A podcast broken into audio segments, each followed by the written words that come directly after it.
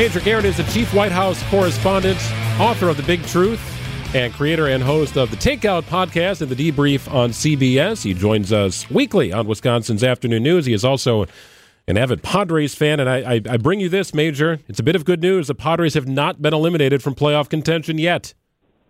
Yet. Yet is the key word. And uh, among those who uh, classify themselves as the most ardent Padres, but also the ones who are willing to believe in sort of imaginary thinking. They still think we have a chance. I know we don't have a chance. Yes, we've won five in a row for the first time all this season, despite a bloated $250 million payroll. but we're not going to win 14 in a row, okay? That's not going to happen, and we're not going to make the playoffs. And even if we did, we would be the first out. So I don't want us to make the playoffs. I just want this season to be over. Your over. Brewers, your Brewers jersey's in the mail. We will send it to you. I can promise you that. they're a solid club. They're a solid club. I think they're they're going to make some very significant noise in the playoffs this year. Well, we certainly hope so. Also, speaking today, President Biden addressing the UN mm-hmm. General Assembly. There's a major deal here, uh, Major. But before we get what to the president, what the president is getting into, what should we make of who is attending and who is not attending? So China, Xi Jinping's not there. Vladimir Putin's not there. The UK Prime Minister is not there. Neither is the French President. Uh, there are sort of scheduling conflicts that, but and also the Indian Prime Minister uh, Narendra Modi is not there. So very big global powers are not there. That's actually good for the United States because economically speaking, though I know President Biden gets almost zero credit for this, compared to China, compared to most other countries in Asia, excepting Japan and all of Europe, the U.S. economy post COVID is among the strongest, most resilient, and most job producing in the world. That's a fact. Whether you're satisfied with it or not is a secondary question. But in the economic competition globally, the United States is winning more than it's losing. And the absence of these other big, uh, in some cases, in many cases, authoritarian global superpowers or near superpowers, the United States being there and circulating more and building out more alliances is significant for the United States on the plus side. So that's an opportunity for the president and his administration, who are all there at the United Nations General Assembly. Wide ranging comments from the president, Major, reiterating support, U.S. support, that is, for Ukraine. He's also mm-hmm. talking about climate change, artificial intelligence, yep. expansions on the UN Security Council. There's a lot of ground he's covering here. No doubt. So let's take those quickly in order. And the Ukraine part is also significant because President Zelensky, in person, for the first time, addressed the General Assembly, and the message worked in tandem, although it comes much more powerfully from President Zelensky than President Biden, which is don't fatigue, don't lose the sense of mission and purpose and stakes involved in Ukraine. As President Zelensky said, and in his own way, President Biden echoed this the stakes there are not just European, they are for the entire world order post World War II.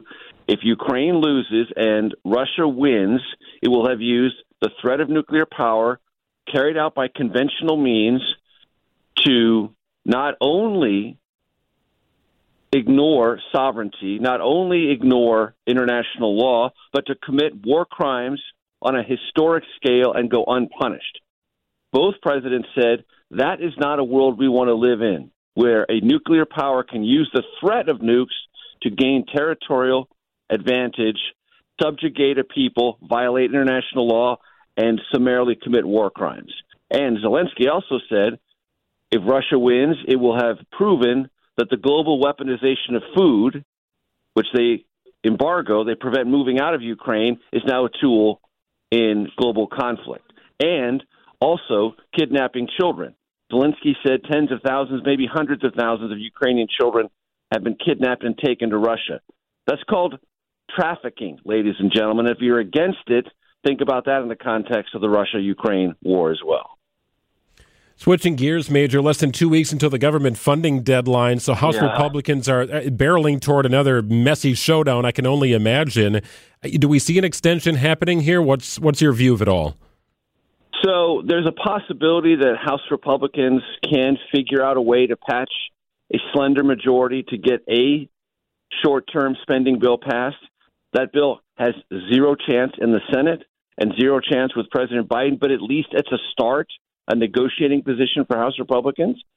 But until they have that vote, until they marshal that majority of whatever size, they have no leverage, which is Speaker McCarthy's point to his restive, rebellious House Republicans. If we don't vote on something, we have no leverage. Trying to basically communicate some simple basics of civics. If you don't pass a bill, you have nothing to talk about. Even if you're not going to ultimately get everything you've passed in that bill you approve, at least it gives a starting point to conversations. Right now, all Republicans have as a starting point is being quarrelsome and argumentative among themselves in public view. Well, and already, just according to what I've I've read here, uh, 16 Republicans, a rough estimate here, have pledged to vote against yep. it. Yes, and Speaker McCarthy may call their bluff and say, "Look, this bill has X, Y, Z priorities for Republicans on border security, on funding the military, on a pay raise, on this, that, this, that. And if you want to go ahead and vote against those priorities, those clearly defined contrasts with the Biden administration, go ahead. I dare you. Because if you do, you're going to have to answer to your constituents, and you're probably going to have to answer to me. Whether that happens or not, we don't know. But Speaker McCarthy, growing increasingly frustrated with these rebels within his House Republican conference, may in fact call the vote just to see where the votes are in public view, not how they're communicated via social media posts or corridor conversations with the uh, random reporter. So you say you want to be a House Speaker, right? I mean, all sorts of tests for McCarthy. He's trying to navigate this, right? It's a, a very perilous well, John, week. John, John Boehner, John Boehner, and Wisconsin's own Paul Ryan could have told him what a difficult and sometimes miserable job it is. Well, I did several tests. It's a perilous week, right? I mean, he's being challenged by his constituents, uh, not just mm-hmm. the other side. Like it's a this is a very interesting time for him specifically.